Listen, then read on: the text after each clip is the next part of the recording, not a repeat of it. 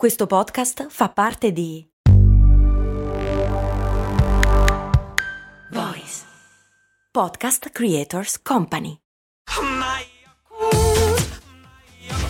Se a volte ti senti così, ti serve la formula dell'equilibrio.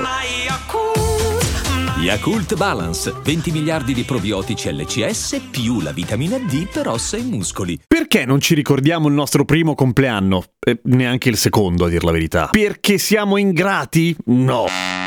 C di cose, M di molto, U di umane, cose molto umane che sbaglio, cose molto umane con Giampiero Castelli.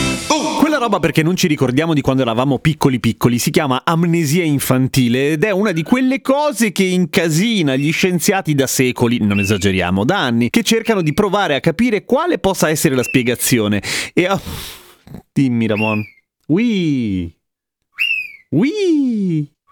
Ui, basta. Ma darsi una spiegazione non è particolarmente facile, per cui abbiamo almeno due teorie che però sembrano essere abbastanza accreditate e tra l'altro non fanno a botte fra di loro, cioè possono coesistere. Però prima bisogna fare una distinzione. Le memorie non sono tutte uguali, ce ne sono tantissime. In questo caso parliamo di due tipologie di memorie principalmente, quella semantica e quella episodica. È quella episodica che salta quando siamo neonati o poco più. Quella semantica c'è, per esempio riconosciamo casa nostra, riconosciamo la mamma e il papà, i fratelli e il gatto e anche il pappagallo rompicoglioni. Anche quello lo riconosciamo per sempre. Quello che ci manca è quella episodica, cioè non ci ricordiamo effettivamente gli episodi. Il ricordo più antico che io ho è all'asilo nido, quando, ma ne avevo già parlato, quando mi hanno spiegato il significato della parola troppo in italiano. È abbastanza indietro, ma probabilmente ha una spiegazione, che vediamo poi. Ma tornando alla questione neurologica, allora, il motivo fisiologico, pratico, tecnico, potremmo dire, per cui effettivamente i bambini non si ricordano delle cose fino al terzo anno di età circa, è perché fino a quel momento il nostro ippocampo, che è una delle sedi della memoria, è bombardato da nuovi neuroni, cioè nascono tantissimi neuroni nuovi ed è una figata perché così diventiamo tanto intelligenti e capaci di ricordarci un sacco di cose, ma dopo, perché le memorie, i ricordi che conserviamo in quel momento vengono abbastanza rasi al suolo dai nuovi neuroni, non perché siano cattivi,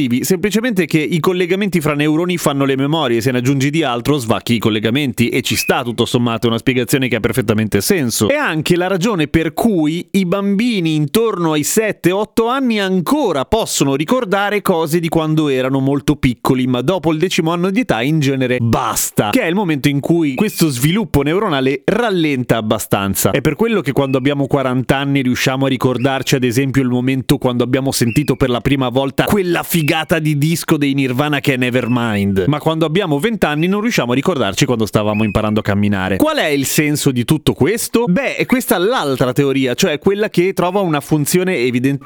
Cazzo fai il gatto adesso, Ramon? È quella che trova una spiegazione funzionale all'amnesia infantile, ovvero quella di non incasinare quello che stiamo imparando, cioè i primi mesi e i primi anni di vita sono un periodo intensissimo per noi esseri umani, impariamo un sacco di cose, impariamo la causa-effetto di milioni di comportamenti comportamenti nostri e degli altri. Se cadiamo ci facciamo male, se mettiamo la mano nella caldaia a gasolio ci bruciamo e così via. Quello è molto importante, non è il caso di incasinarlo con delle memorie che potrebbero inficiare l'efficacia di tali insegnamenti. Per cui ha perfettamente senso. Ma per tornare alla questione di prima, i miei ricordi molto vecchi, o addirittura mia madre che mi batte perché lei si ricorda ancora quando stava imparando a camminare. Come cavolo è possibile? Beh, di memorie abbiamo parlato un bel po' di volte, a cose molto umane, e una cosa che abbiamo raccontato un sacco di volte è il fatto che la memoria si riscrive continuamente ed è il motivo per cui si distorce nel tempo. C'era la puntata sull'effetto Mandela molto interessante su questa cosa. Quindi chi ha dei ricordi praticamente neonatali probabilmente ha continuato a ricordarli quando aveva pochi anni di età e magari li ha raccontati, per cui li ha riscritti. Non sono veri ricordi, magari sono abbastanza aderenti a quello che è successo, ma in realtà sono il ricordo dei ricordi dei ricordi, per cui funziona così.